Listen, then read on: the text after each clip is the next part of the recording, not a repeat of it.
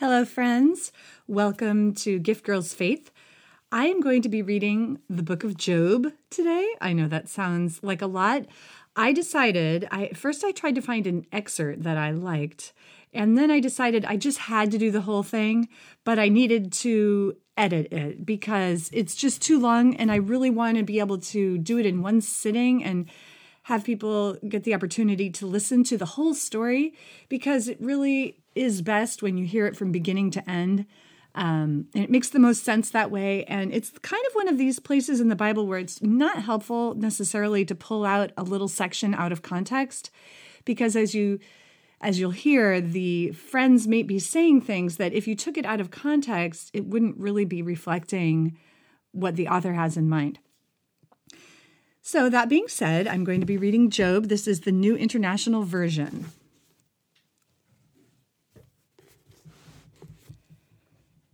In the land of Uz, there lived a man whose name was Job. This man was blameless and upright. He feared God and shunned evil. He had seven sons and three daughters, and he owned 7,000 sheep, 3,000 camels, 500 yoke of oxen, and 500 donkeys, and had a large number of servants. He was the greatest man among all the people of the East. His sons used to take turns holding feasts in their homes, and they would invite their three sisters to eat and drink with them. When a period of feasting had run its course, Job would send and have them purified. Early in the morning, he would sacrifice a burnt offering for each of them, thinking, Perhaps my children have sinned and cursed God in their hearts. This was Job's regular custom. One day the angels came to present themselves before the Lord, and Satan also came with them. The Lord said to Satan, Where have you come from? Satan answered the Lord, From roaming through the earth and going back and forth in it. Then the Lord said to Satan, Have you considered my servant Job? There is no one on earth like him. He is blameless and upright, a man who fears God and shuns evil. Does Job fear God for nothing? Satan replied. Have you not put a hedge around him and his household and everything he has? You have blessed the work of his hands, so that his flocks and herds are spread throughout the land. But stretch out your hand and strike everything he has, and he will surely curse you to your face. The Lord said to Satan, Very well then. Everything he has is in your hands, but on the man himself do not lay a finger. Then Satan went out from the presence of the Lord. One day, when Job's sons and daughters were feasting and drinking wine at the oldest brother's house, a messenger came to Job and said, The oxen were plowing and the donkeys were grazing nearby, and the Sabaeans attacked and carried them off. They put the servants to the sword, and I am the only one who has escaped to tell you. While he was still speaking, another messenger came and said, The fire of God fell from the sky and burned up the sheep and the servants, and I am the only one who has escaped to tell you. While he was still speaking, another messenger came and said, The Chaldeans formed three raiding parties and swept down on your camels and carried them off. They put the servants to the sword, and I am the only one who has escaped to tell you.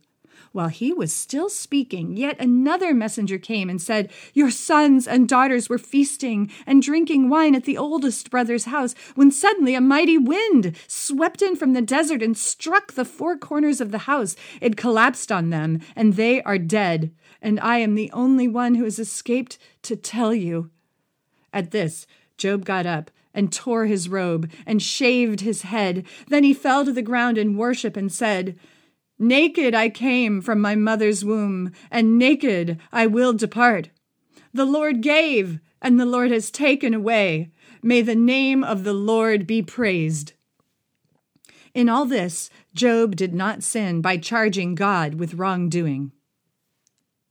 On another day, the angels came to present themselves before the Lord, and Satan also came with them to present himself before him. And the Lord said to Satan, Where have you come from?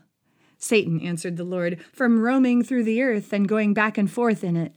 Then the Lord said to Satan, Have you considered my servant Job? There is no one on earth like him. He is blameless and upright, a man who fears God and shuns evil. And he still maintains his integrity, though you incited me against him to ruin him without any reason. Skin for skin, Satan replied. A man will give all he has for his own life. But stretch out your hand and strike his flesh and bones, and he will surely curse you to your face. The Lord said to Satan, Very well then, he is in your hands, but you must spare his life. So Satan went out from the presence of the Lord and afflicted Job with painful sores from the soles of his feet to the top of his head. Then Job took a piece of broken pottery and scraped himself with it as he sat among the ashes. His wife said to him, Are you still holding on to your integrity? Curse God and die. He replied, You are talking like a foolish woman. Shall we accept good from God and not trouble? In all this, Job did not sin in what he said. When Job's three friends, Eliphaz the Temanite, Bildad the Shuhite, and Zophar the Naamathite, heard all about the troubles that had come upon him, they set out from their homes and met together by agreement to go and sympathize with him and comfort him. And when they saw him from a distance, they could hardly recognize him. They began to weep aloud, and they tore their robes and sprinkled dust on their heads. Then they sat on the ground with him for seven days and seven nights. No one said a word to him because they saw how great his suffering was. After this, Job opened his mouth and cursed the day of his birth. He said, May the day of my birth perish, and the night it was said, A boy is born, that day, may it turn to darkness. May God above not care about it. May no light shine upon it. May darkness and deep shadow claim it once more. May a cloud settle over it. May blackness overwhelm its light. Why did I not perish at birth and die as I came from the womb? Why were there knees to receive me and breasts that I might be nursed? For now I would be lying down in peace. I would be asleep and at rest. Why is light given to those in misery, and life to the bitter of soul? To those who long for death that does not come, who search for it more than for hidden treasure, who are filled with gladness and rejoice when they reach the grave. Why is life given to a man whose way is hidden? For sighing comes to me instead of food. What I feared has come upon me. What I dreaded has happened to me. I have no peace, no quietness. I have no rest, but only turmoil. Then Eliphaz the Temanite replied, If someone ventures a word with you, will you be impatient? But who can keep from speaking? Think how you have instructed many, how you have strengthened feeble hands. Your words have supported those who stumbled. You have strengthened faltering knees. But now trouble comes to you, and you are discouraged. It strikes you, and you are dismayed. Should not your piety be your confidence, and your blameless ways your hope? As I have observed, those who plow evil and those who sow trouble reap it. For hardship does not spring from the soil, nor does trouble sprout from the ground, yet man is born to trouble as surely as sparks fly upward. But if it were I, I would appeal to God. I would lay my cause before him. He performs wonders that cannot be fathomed, miracles that cannot be counted. He bestows rain on the earth. He sends water upon the countryside. The lowly he sets on high. And those who mourn are lifted to safety. Blessed is the man whom God corrects. So do not despise the discipline of the Almighty. For he wounds, but he also binds up. He injures, but his hands also heal. From six calamities he will rescue you. In seven no harm will befall you. In famine he will ransom you from death, and in battle from the stroke of the sword. You will know that your tent is secure. You will take stock of your property and find nothing missing. You will know that your children will be many and your descendants like the grass of the earth. You will come to the grave in full vigor, like sheaves gathered in season. We have examined this, and it is true. So hear it and apply it to yourself. Then Job replied, if only my anguish could be weighed, and all my misery be placed on the scales, it would surely outweigh the sand of the seas. No wonder my words have been impetuous. The arrows of the Almighty are in me. My spirit drinks in their poison. God's terrors are marshaled against me. Does a wild donkey bray when it has grass, or an ox bellow when it has fodder? Is tasteless food eaten without salt, or is there flavor in the white of an egg? I refuse to touch it. Such food makes me ill. Oh, that I might have my request, that God would grant what I hope for, that God would be willing to crush me, to let loose his hand and cut me off. Then I would still have this consolation my joy in unrelenting pain, that I had not denied the words of the Holy One. What strength do I have that I should still hope? What prospects that I should be patient? Do I have the strength of stone? Is my flesh bronze? Do I have any power to help myself now that success has been driven from me? A despairing man should have the devotion of his friends, even though he forsakes the fear of the Almighty. But my brothers are as undependable as intermittent streams. Now you two have proved to be of no help. You see something dreadful and are afraid. Have I ever said, Give me something on my behalf? Pay a ransom for me from your wealth? Teach me, and I will be quiet. Show me where I have been wrong. How painful are honest words, but what do your arguments prove? Do you mean to correct what I say and treat the words of a despairing man as wind? But now be so kind as to look at me.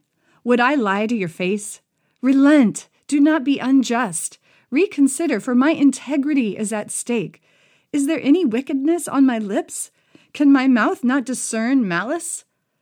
Does not man have hard service on earth? Are not his days like those of a hired man? So I have been allotted months of futility, and nights of misery have been assigned to me.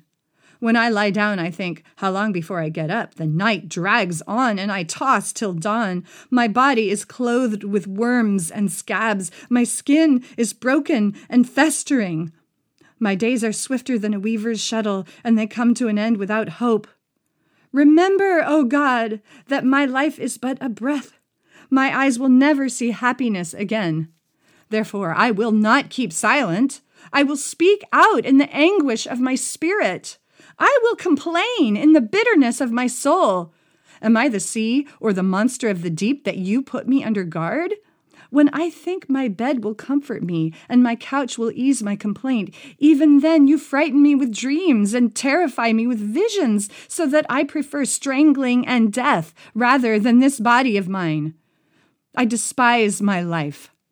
What is man that you make so much of him? That you give him so much attention? That you examine him every morning and test him every moment? Will you never look away from me or let me alone even for an instant? If I have sinned, what have I done to you, O watcher of men? Why have you made me your target? Have I become a burden to you? Why do you not pardon my offenses and forgive my sins? For I will soon lie down in the dust. You will search for me, but I will be no more. Then Bildad the Shuhite replied, How long will you say such things? Your words are a blustering wind. Does God pervert justice? Does the Almighty pervert what is right? When your children sinned against him, he gave them over to the penalty of their sin. But if you will look to God and plead with the Almighty, if you are pure and upright, even now he will rouse himself on your behalf and restore you to your rightful place. Your beginnings will seem humble, so prosperous will your future be. Surely God does not reject a blameless man or strengthen the hands of evildoers. He will yet fill your mouth with laughter and your lips with shouts of joy. Your enemies will be clothed in shame, and the tents of the wicked will be no more. Then Job replied, Indeed, I know that this is true. But how can a mortal be righteous before God? Though one wished to dispute with him, he could not answer him one time out of a thousand. His wisdom is profound, his power is vast. Who has resisted him and come out unscathed? When he passes by, I cannot see him. When he goes by me, I cannot perceive him. If he snatches away, who can stop him? Who can say to him, What are you doing? God does not restrain his anger. Even the cohorts of Rahab cowered at his feet. How then can I dispute with him? How can I find words to argue with him? Though I were innocent, I could not answer him. I could only plead with my judge for mercy. Even if I summoned him and he responded, I do not believe he would give me a hearing. He would crush me with a storm and multiply my wounds for no reason. He would not let me regain my breath, but would overwhelm me with misery. If it is a matter of strength, he is mighty, and if it is a matter of justice, who will summon him? Even if I were innocent, my mouth would condemn me. If I were blameless, it would pronounce me guilty. He is not a man like me that I might answer him, that we might confront each other in court. If only there were someone to arbitrate between us, to lay his hand upon us both, someone to remove God's rod from me so that his terror would frighten me no more. Then I would speak up without fear of him, but as it is now, I cannot. I loathe my very life. Therefore, I will give free rein to my complaint and speak out in the bitterness of my soul. I will say to God, Do not condemn me, but tell me what charges you have against me. Does it please you to oppress me, to spurn the work of your hands while you smile on the schemes of the wicked? Do you see as a mortal sees? Are your days like those of a mortal, or your years like those of a man, that you must search out my faults and probe after my sin? Though you know that I am not guilty, and that no one can rescue me from your hand, your hands shaped me and made me. Will you now turn and destroy me? Remember that you molded me like clay. Will you now turn me to dust again? You gave me life and showed me kindness, and in your providence watched over my spirit. But this is what you concealed in your heart, and I know that this was in your mind. If I sinned, you would be watching me and would not let my offense go unpunished. If I am guilty, woe to me! Even if I am innocent, I cannot lift my head, for I am full of shame and drowned in my affliction. If I hold my head high, you stalk me like a lion, and again display your awesome power against me. You bring new witnesses against me and increase your anger toward me. Your forces come against me, wave upon wave. Why then did you bring me out of the womb? I wish I had died before any eye saw me. Then Zophar the Naamathite replied, Will no one rebuke you when you mock? You say to God, My beliefs are flawless and I am pure in your sight.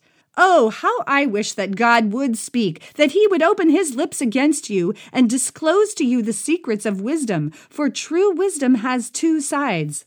Know this God has even forgotten some of your sin. Can you fathom the mysteries of God? Can you probe the limits of the Almighty?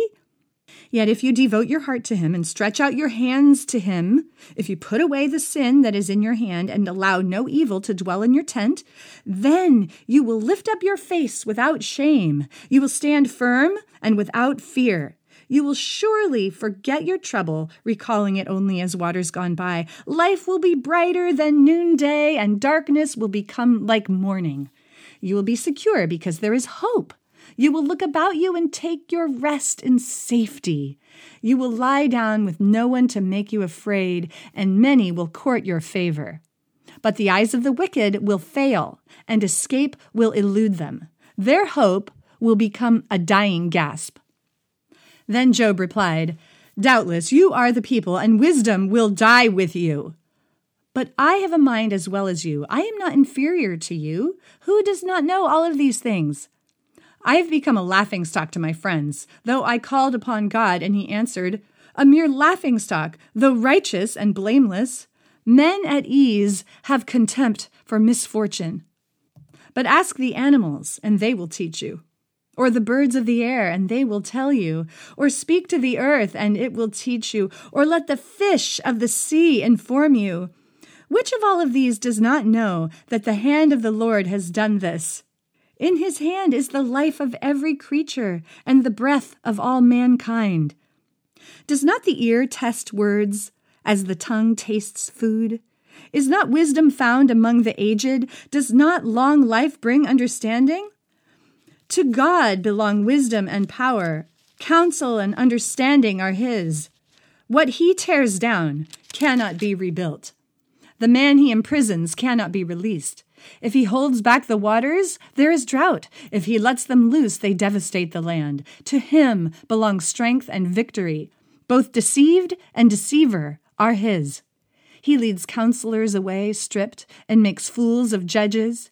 He takes off the shackles put on by kings and ties a loincloth around their waist. He leads priests away stripped and overthrows men long established.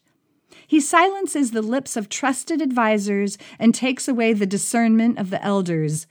He pours contempt on nobles and disarms the mighty. He reveals the deep things of darkness and brings deep shadows into the light. He makes nations great and destroys them. He enlarges nations and disperses them. He deprives the leaders of the earth of their reason. He sends them wandering through a trackless waste. They grope in darkness with no light. He makes them stagger like drunkards. My eyes have seen all this. My ears have heard and understood it. What you know, I also know. I am not inferior to you, but I desire to speak to the Almighty and to argue my case with God. You, however, smear me with lies. You are worthless physicians, all of you. If only you would altogether be silent. For you, that would be wisdom. Will you argue the case for God? Would it turn well if he examined you? Could you deceive him as you might deceive men? Your maxims are proverbs of ashes, your defenses are defenses of clay. Keep silent and let me speak. Then let come to me what may. Only grant me these two things, O God, and then I will not hide from you. Withdraw your hand far from me, and stop frightening me with your terrors. Then summon me, and I will answer, or let me speak, and you reply. How many wrongs and sins have I committed? Show me my offense and my sin. Why do you hide your face and consider me your enemy? Man born of woman is of few days and full of trouble. He springs up like a flower and withers away. Like a fleeting shadow, he does not endure. Do you fix your eye on such a one? Will you bring him before your judgment? If only you would hide me in the grave and conceal me till your anger has passed. If a man dies, will he live again? All the days of my hard service I will wait for my renewal to come. You will call, and I will answer you. You will long for the creature your hands have made. Surely then you will count my steps, but not keep track of my sin. My offenses will be sealed up in a bag. You will cover over my sin. But as a mountain erodes and crumbles, and as a rock is moved from its place, as water wears away stones, and torrents wash away the soil, so you destroy man's hope. You overpower him once for all, and he is gone. If his sons are honored, he does not know it. If they are brought low, he does not see it. He feels but the pain of his own body and mourns only for himself. Then Eliphaz the Temanite replied, Would a wise man answer with empty notions or fill his belly with the hot east wind? Would he argue with these useless words with speeches that have no value? but you even undermine piety and hinder devotion to God. Your sin prompts your mouth. You adopt the tongue of the crafty. Your own mouth condemns you, not mine. Your own lips testify against you. Are you the first man ever born? Were you brought forth before the hills? Do you listen in on God's counsel? Do you limit wisdom to yourself? What do you know that we do not know? What insights do you have that we do not have? The gray haired and the aged are on our side, men even older than your father.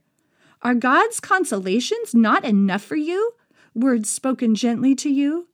Why has your heart carried you away? And why do your eyes flash so that you vent your rage against God and pour out such words from your mouth? Listen to me, and I will explain to you. Let me tell you what I have seen, what wise men have declared. All his days the wicked man suffers torment. Terrifying sounds fill his ears. When all seems well, marauders attack him. He despairs of escaping the darkness. He is marked for the sword. He wanders about, food for vultures. Distress and anguish fill him with terror because he shakes his fist at God and vaunts himself against the Almighty, defiantly charging against him with a thick, strong shield. Then Job replied, I have heard many things like these. Miserable comforters are you all. Will your long winded speeches never end? What ails you that you keep on arguing? I also could speak like you if you were in my place. I could make fine speeches against you and shake my head at you, but my mouth would encourage you. Comfort from my lips would bring you relief. Yet if I speak, my pain is not relieved, and if I refrain, it does not go away. Surely, O oh God, you have worn me out. You have devastated my entire household.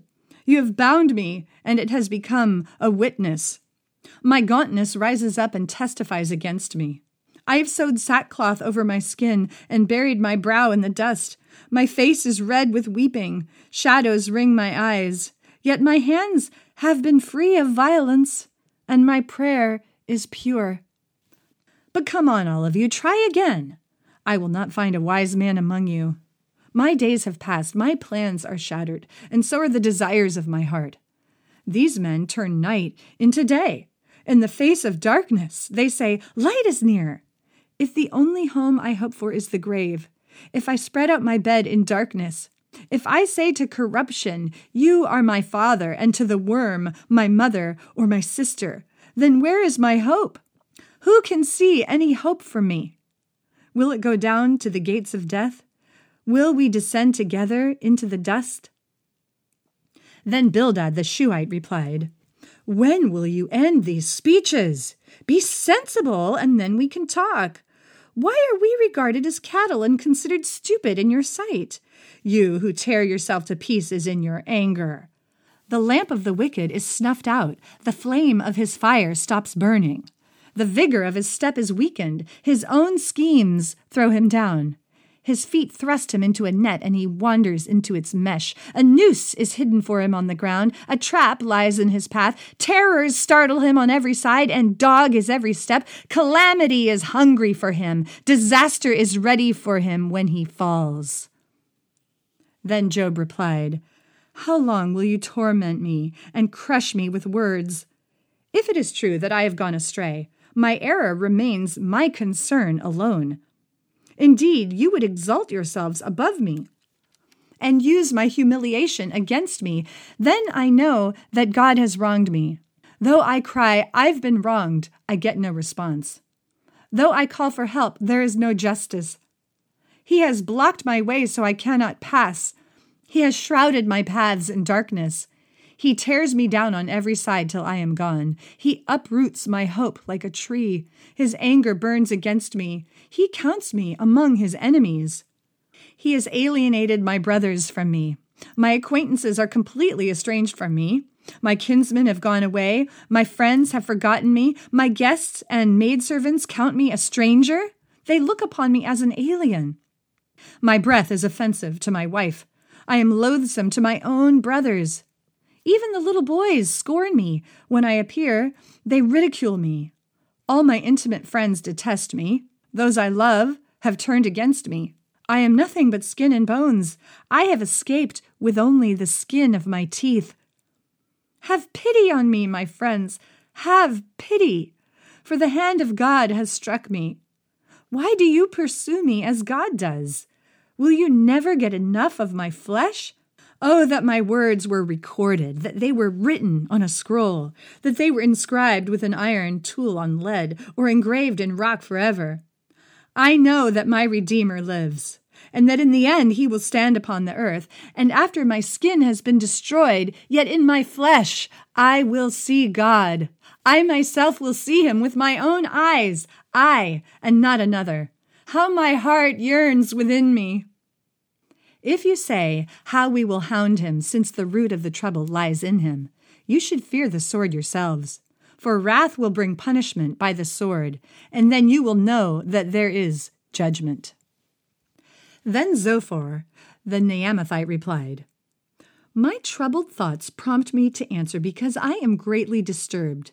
I hear a rebuke that dishonors me, and my understanding inspires me to reply. Surely you know how it has been from of old, ever since man was placed on the earth, that the mirth of the wicked is brief.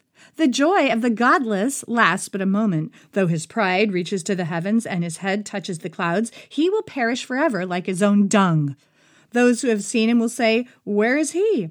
Like a dream, he flies away, no more to be found, banished like a vision of the night. The youthful vigor that fills his bones will lie with him in the dust. Though evil is sweet in his mouth, and he hides it under his tongue, though he cannot bear to let it go and keeps it in his mouth, yet his food will turn sour in his stomach.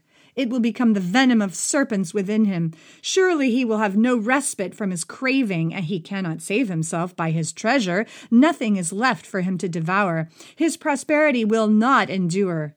In the midst of his plenty, distress will overtake him. A flood will carry off his house, rushing waters on the day of God's wrath. Such is the fate God allots the wicked. Then Job replied, Listen carefully to my words. Let this be the consolation you give me. Bear with me while I speak, and after I have spoken, mock on. Is my complaint directed to a man? Why should I not be impatient? Look at me and be astonished. Clap your hand over your mouth. When I think about this, I am terrified. Trembling seizes my body. Why do the wicked live on, growing old and increasing in power? They see their children established around them. Their homes are safe and free from fear. Their bulls never fail to breed. Their cows calve and do not miscarry. They send forth their children as a flock. Their little ones dance about. They spend their years in prosperity and go down to the grave in peace. Yet they say to God, Leave us alone. We have no desire to know your ways. Who is the Almighty that we should serve him? What would we gain by praying to him? But their prosperity is not in their own hands. So I stand aloof from the counsel of the wicked. Can anyone teach knowledge to God, since he judges even the highest? One man dies in full vigor, completely secure and at ease, his body well nourished, his bones rich with marrow. Another man dies in bitterness of soul, never having enjoyed anything good. Side by side they lie in the dust, and worms cover them both. So how can you console me with your nonsense? Nothing is left of your answers but falsehood. Then Eliphaz the Temanite replied, can a man be of benefit to God? Can even a wise man benefit him? What pleasure would it give the Almighty if you were righteous? What would he gain if your ways were blameless? Is it not for your piety that he rebukes you and brings charges against you? Is not your wickedness great? Are not your sins endless? You demand security from your brothers for no reason. You stripped men of their clothing, leaving them naked. You gave no water to the weary, and you withheld food from the hungry. Though you were a powerful man owning land, an honored man living on it, and you sent widows away empty handed and broke the strength of the fatherless. That is why snares are all around you, why sudden peril terrifies you, why it is so dark you cannot see, and why a flood of water covers you. Submit to God and be at peace with Him. In this way, prosperity will come to you. Accept instruction from His mouth and lay up His words in your heart. If you return to the Almighty, you will be restored. Surely then you will find delight in the Almighty and will lift up your face to God. You will pray to Him and He will hear you, and you will fulfill your vows. What you decide on will be done, and light will shine on your ways. When men are brought low and you say, Lift them up, then he will save the downcast. He will deliver even one who is not innocent, who will be delivered through the cleanness of your hands. Then Job replied, Even today my complaint is bitter. His hand is heavy in spite of my groaning. If only I knew where to find him.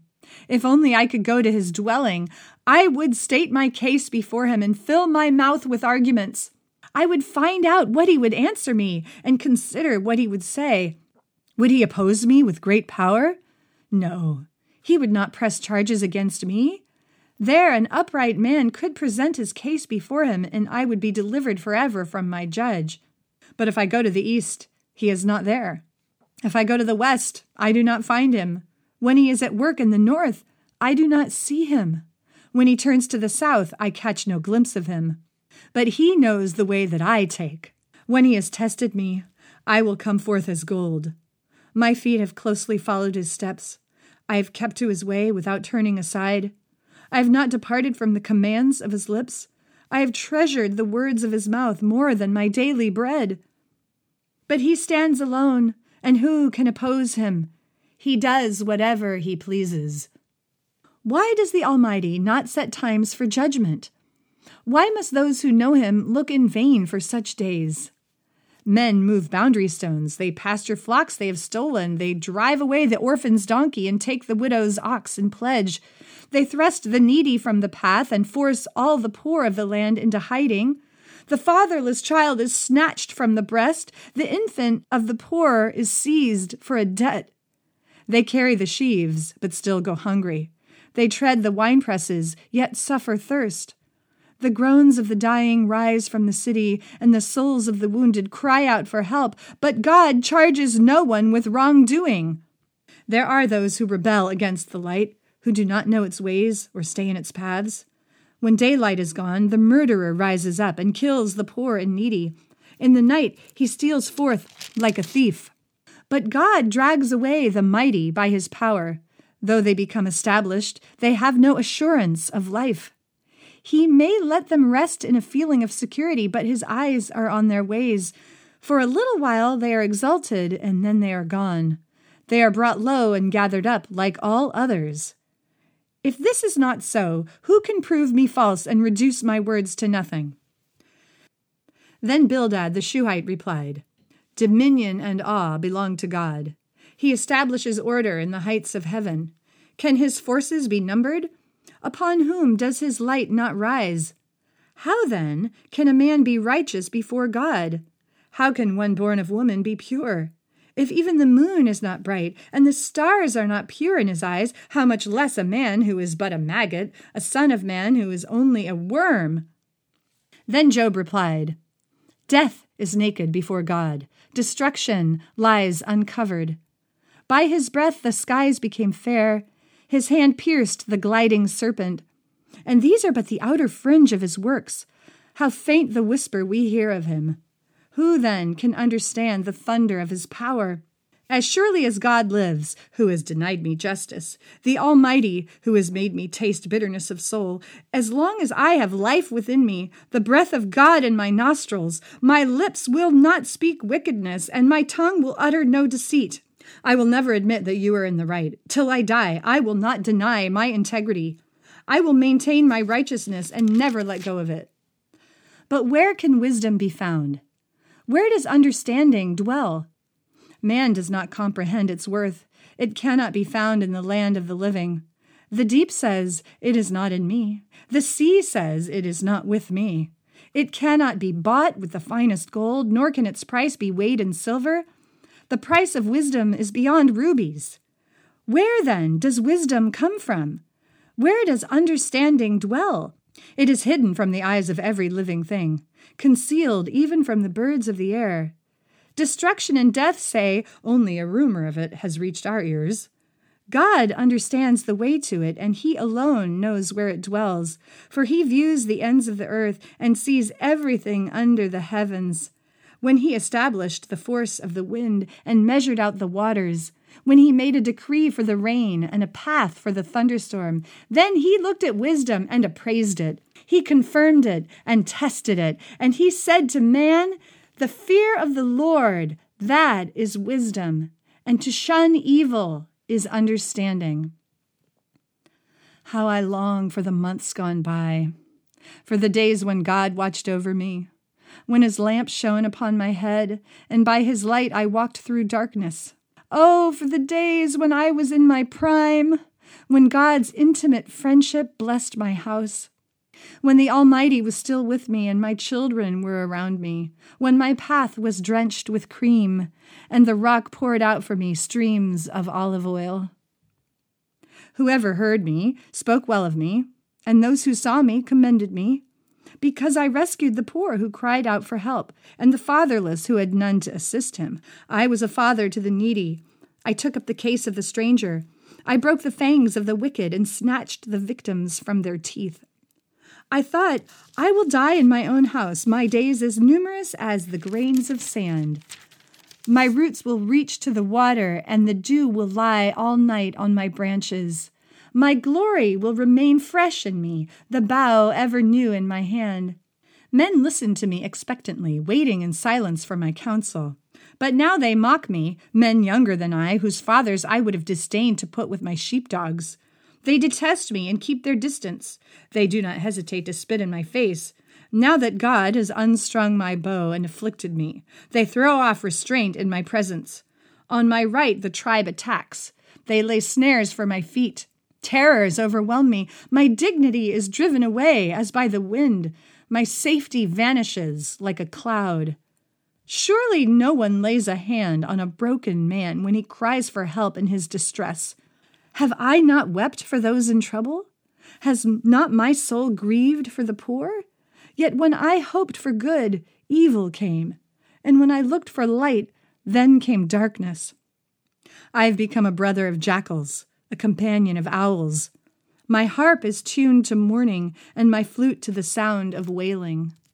If my heart has been enticed by a woman, or if I have lurked at my neighbor's door, then may my wife grind another man's grain, and may other men sleep with her, for that would have been shameful, a sin, to be judged.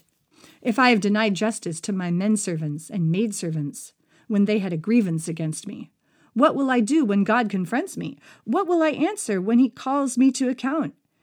Did not he who made me in the womb make them? Did not the same one form us both within our mothers? If I have denied the desires of the poor, or let the eyes of the widow grow weary, if I have kept my bread to myself, not sharing it with the fatherless, but from my youth I reared him as would a father, and from my birth I guided the widow, if I have seen anyone perishing for lack of clothing, or a needy man without a garment, and his heart did not bless me for warming him with the fleece from my sheep, if I have raised my hand against the fatherless, knowing that I had influence in court, then let my arm fall from the shoulder, let it be broken off at the joint. For I dreaded destruction from God, and for fear of his splendor I could not do such things.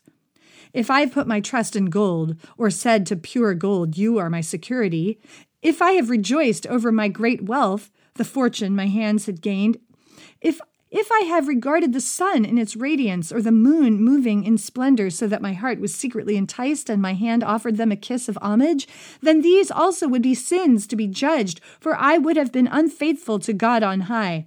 If I have rejoiced at my enemy's misfortune, or gloated over the trouble that came to him, if I have concealed my sin, as men do, by hiding my guilt in my heart because I feared the crowd, if my land cries out against me, and all its furrows are wet with tears, if I have devoured its yield without payment, or broken the spirit of its tenants, then let briers come up instead of wheat, and weeds instead of barley.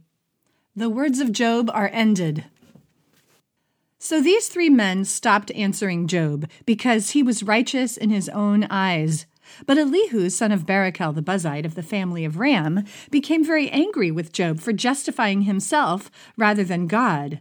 He was also angry with the three friends because they had found no way to refute Job and had yet condemned him. Now Elihu had waited before speaking to Job because they were older than he. But when he saw that the three men had nothing more to say, his anger was aroused. So Elihu, son of Barachel the Buzite, said, I am young in years, and you are old. That is why I was fearful, not daring to tell you what I know. I thought age should speak, advanced years should teach wisdom. But it is the spirit in a man, the breath of the Almighty, that gives him understanding. It is not only the old who are wise, not only the aged who understand what is right. But now, Job, listen to my words. Pay attention to everything I say. My words come from an upright heart. My lips sincerely speak what I know. The Spirit of God has made me. The breath of the Almighty gives me life. Answer me then if you can. Prepare yourself and confront me. You have said in my hearing, I heard the very words, I am pure and without sin. I am clean and free from guilt. Yet God has found fault with me. He considers me his enemy. But I tell you, in this you are not right, for God is greater than man. Why do you complain to him that he answers none of man's words? For God does speak, now one way, now another, though man may not perceive it. In a dream, in a vision of the night, when deep sleep falls on men, he may speak in their ears and terrify them with warnings, to turn man from wrongdoing and keep him from pride, to preserve his soul from the pit. Yet if there is an angel on his side as a mediator, one out of a thousand, to tell a man what is right for him, to be gracious to him and say, Spare him from going down to the pit, I have found a ransom for him. Then his flesh is renewed like a child's, it is restored as in the days of his youth. He prays to God and finds favor with him. He sees God's face and shouts for joy. He is restored by God to his righteous state. Then he comes to men and says, I sinned and perverted what was right, but I did not get what I deserved. He redeemed my soul from going down to the pit, and I will live to enjoy the light. God does all these things to a man twice, even three times, to turn back his soul from the pit, that the light of life may shine on him. Pay attention, Job, and listen to me. Be silent, and I will speak. Hear my words, you wise men. Listen to me, you men of learning. For the ear tests words as the tongue tastes food. Let us discern for ourselves what is right. Let us learn together what is good. Job says, I am innocent, but God denies me justice. Although I am right, I am considered a liar. Although I am guiltless, his arrow inflicts an incurable wound. What is a man like Job who drinks scorn like water? For he says, It profits a man nothing when he tries to please God. So listen to me, you men of understanding. Far be it from God to do evil, from the Almighty to do wrong. He repays a man for what he has done. He brings upon him what his conduct deserves. It is unthinkable that God would do wrong, that the Almighty would pervert justice. Who appointed him over the earth?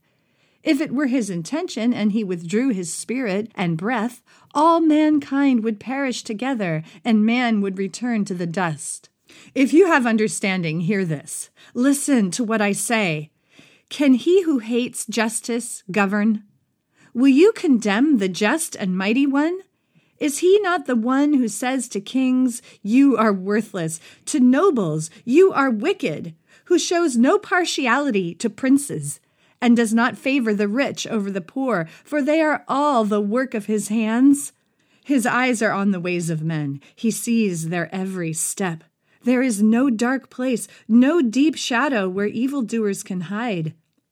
Suppose a man says to God, I am guilty, but will offend no more. Teach me what I cannot see. If I have done wrong, I will not do so again.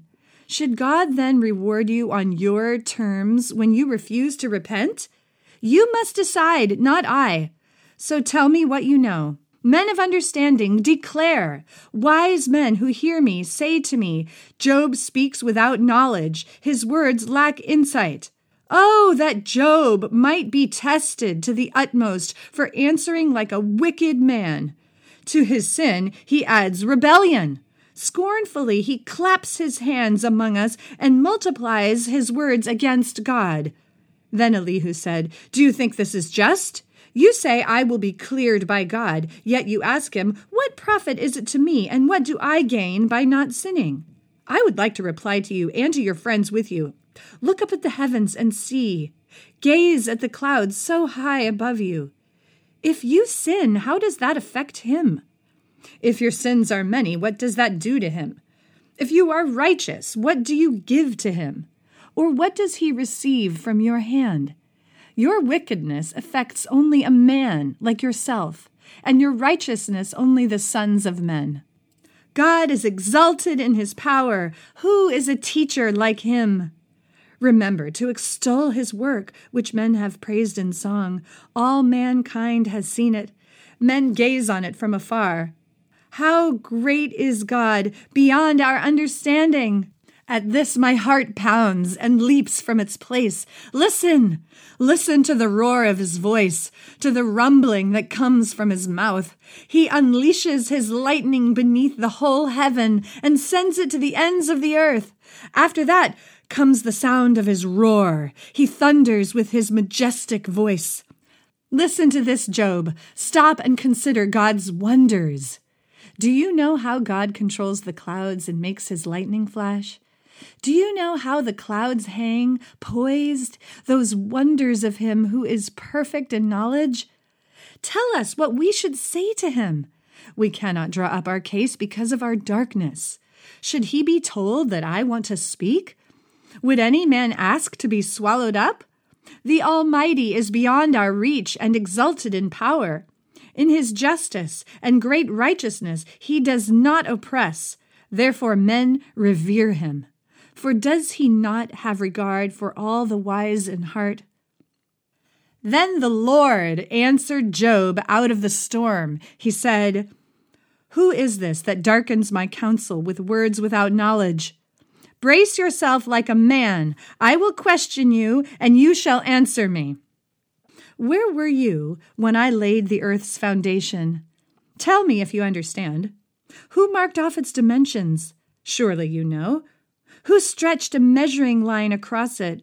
On what were its footings set? Or who laid its cornerstone while the morning stars sang together and all the angels shouted for joy?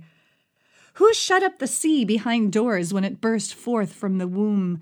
When I said, This far you may come, and no farther, here is where your proud waves halt. Have you ever given orders to the morning, or shown the dawn its place, that it might take the earth by the edges and shake the wicked out of it? The wicked are denied their light, and their upraised arm is broken. Have you journeyed to the springs of the sea, or walked in the recesses of the deep? Have the gates of death been shown to you? Have you seen the gates of the shadow of death? Have you comprehended the vast expanses of the earth? Tell me if you know all this. What is the way to the abode of light? And where does darkness reside? Can you take them to their places? Do you know the paths to their dwellings? Surely you know, for you were already born. You have lived so many years. Does the rain have a father? Who fathers the drops of dew? From whose womb comes the ice? Can you bind the beautiful Pleiades? Can you loose the cords of Orion? Can you bring forth the constellations in their seasons, or lead out the bear with its cubs? Do you know the laws of the heavens? Can you set up God's dominion over the earth? Can you raise your voice to the clouds and cover yourself with a flood of water? Do you send the lightning bolts on their way? Do they report to you, Here we are? Who endowed the heart with wisdom, or gave understanding to the mind? Who has the wisdom to count the clouds? Who can tip over the water jars of the heavens when the dust becomes hard and the clods of earth stick together? Do you hunt the prey for the lioness and satisfy the hunger of the lions when they crouch in their dens or lie in wait in a thicket? Who provides food for the raven when its young cry out to God and wander about for lack of food? Do you know when the mountain goats give birth? Do you watch when the doe bears her fawn? Do you count the months till they bear? Do you know the time they give birth? They crouch down and bring forth their young. Their labor pains are ended. Their young thrive and grow strong in the wilds. They leave and do not return. Who let the wild donkey go free? Who untied his ropes? I gave him the wasteland as his home, the salt flats as his habitat. He laughs at the commotion in the town. He does not hear a driver's shout. He ranges the hills for his pasture and searches for any green thing. Will the wild ox consent to serve you? Can you hold him to the furrow with a harness? Will he till the valleys behind you? Will you rely on him for his great strength? Will you leave your heavy work to him? Can you trust him to bring in your grain and gather it to your threshing floor? The wings of the ostrich flap joyfully, but they cannot compare with the pinions and feathers of the stork. She lays her eggs on the ground and lets them warm in the sand, unmindful that a foot may crush them, that some wild animal may trample them. She treats her young harshly as if they were not hers. She cares not that her labor was in vain, for God did not endow her with wisdom or give her a share of good sense. Yet, when she spreads her feathers to run, she laughs at horse and rider. Do you give the horse his strength, or clothe his neck with a flowing mane? Do you make him leap like a locust, striking terror with his proud snorting? He laughs at fear, afraid of nothing. He does not shy away from the sword. Does the hawk take flight by your wisdom and spread his wings toward the south? Does the eagle soar at your command and build his nest on high? He dwells on a cliff and stays there at night. A rocky crag is his stronghold. From there he seeks out his food. His eyes detect it from afar. His young ones feast on blood, and where the slain are, there he is. Will the one who contends with the Almighty correct him? Let him who accuses God answer him. Then Job answered the Lord I am unworthy. How can I reply to you? I put my hand over my mouth. I spoke once, but I have no answer. Twice, but I will say no more. Then the Lord spoke to Job out of the storm. Brace yourself like a man. I will question you, and you shall answer me. Would you discredit my justice? Would you condemn me to justify yourself? Do you have an arm like God's, and can your voice thunder like his? Then adorn yourself with glory and splendor, and clothe yourself in honor and majesty. Unleash the fury of your wrath. Look at every proud man and bring him low.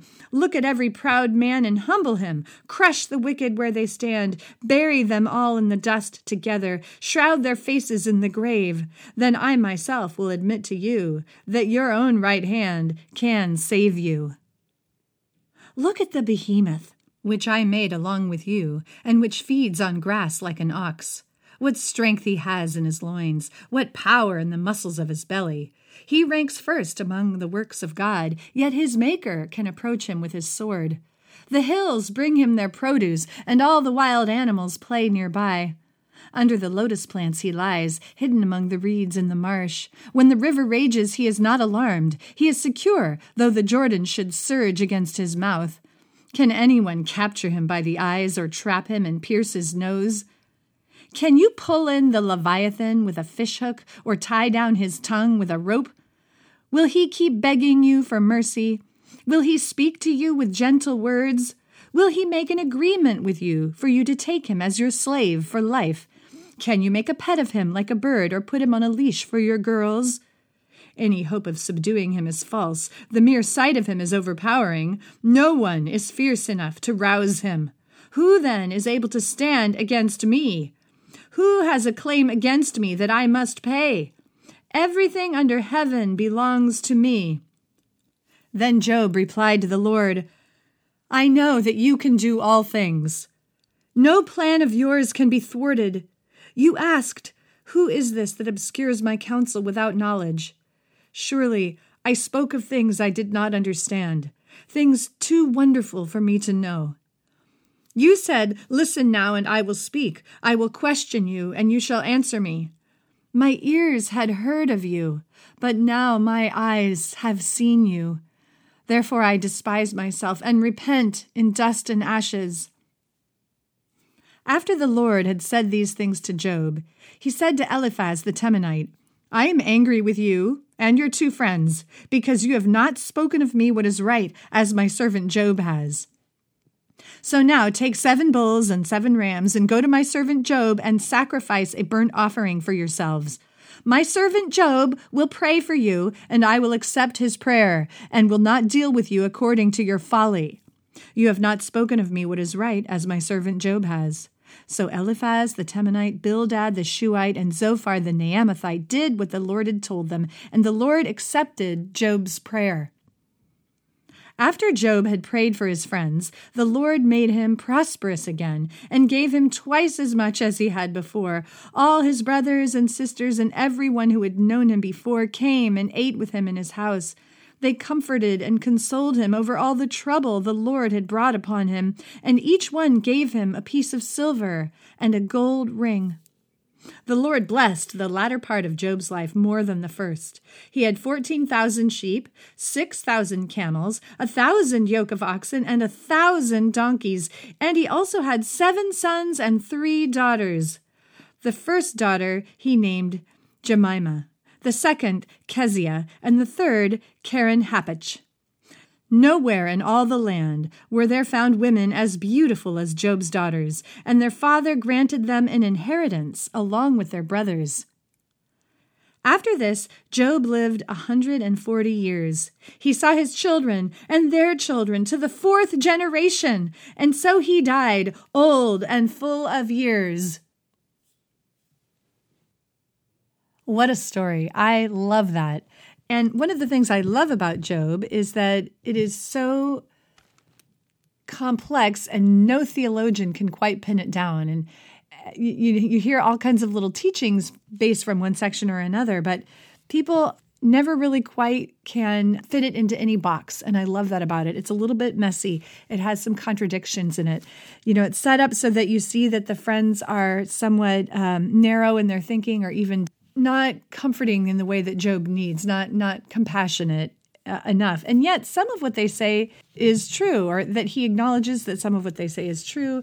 My favorite part is the end, just where God speaks. I just, and this is really the reason why I thought it would pair it with toxic charity, even though it's not a really obvious pairing. The thing about toxic charity and the conversation about how to enter into helping the last, the lost, and the least well is that it requires so much humility and a spirit of learning and a spirit of growth. And so that is why I thought Job would be a good fit because one of the things I love about this is he does change and grow. You know, he starts off so broken and almost with no energy and then he gets really passionate and angry and then he comes back to a place of humility ultimately. So just and even the, his friends have a an arc as we would say in the theater. You know, there's really an interesting growth here. Like people come in and they end the story differently than where they were. But the reason I love this, this I love this section at the end where the where the Lord speaks to Job and has just all these Im- images from creation, one after the other, and you just can't help but feel humble hearing that and and in awe and wonder of the creation. So that is why I wanted to share it with you guys, and I wanted to pair it with this. I had a really fun time deciding where to cut it. I really tried I tried not to cut out just parts that I was confused by.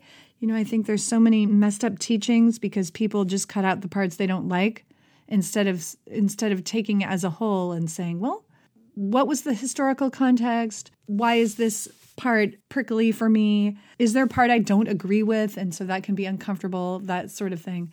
So, I was really delighted to to edit it so that we could listen to it in one sitting, but also um, really tried. I never, I didn't cut any one entire section. So I made little cuts within just because it is very um, fully expressed. So sometimes if someone fully expressed a thought for seven verses, I just took one or two, that sort of thing.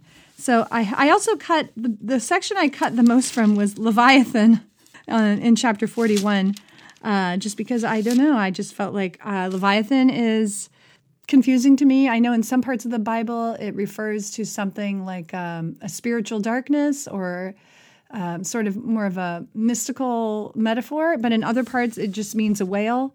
So for me, it was it's long. It's an entire chapter about Leviathan. So I just did a little part of that. And uh, if you want to read all about Leviathan and decide whether he's talking about an actual whale or if he's talking about some spiritual darkness, a power of darkness there, um, that could be an interesting conversation. And that's what I love about uh, approaching the scriptures this way with an open, curious, exploratory mindset. One more thing before I sign off here, I just have to acknowledge the timing of this that I'm reading this particular text and this this ancient story in the time of a pandemic. Uh, I just that I, I couldn't help but reflect on that, and uh, I just want to acknowledge that to date, one million one hundred and fifty nine thousand six hundred forty six people have died so far from the coronavirus. So this story is so much about lament and grief and are we does god accept complaint and rage from us? And i just think it's a really powerful time to hear this story. And i believe that god uh, accepts our rage and complaint and i think this story shows us that. But it brings up a lot of other questions that we experience during a time of loss or confusion like we're in right now that can't be answered. You know, the friends and Job are constantly talking about is this God's responsibility? Is this our responsibility? How much is it something that a person brings on themselves? And ultimately, I think they land somewhere around we can't ever understand it. And that when God does respond, what he does is he pulls everybody back to creation and to living in the moment and the um, beauty and the power of creation all around.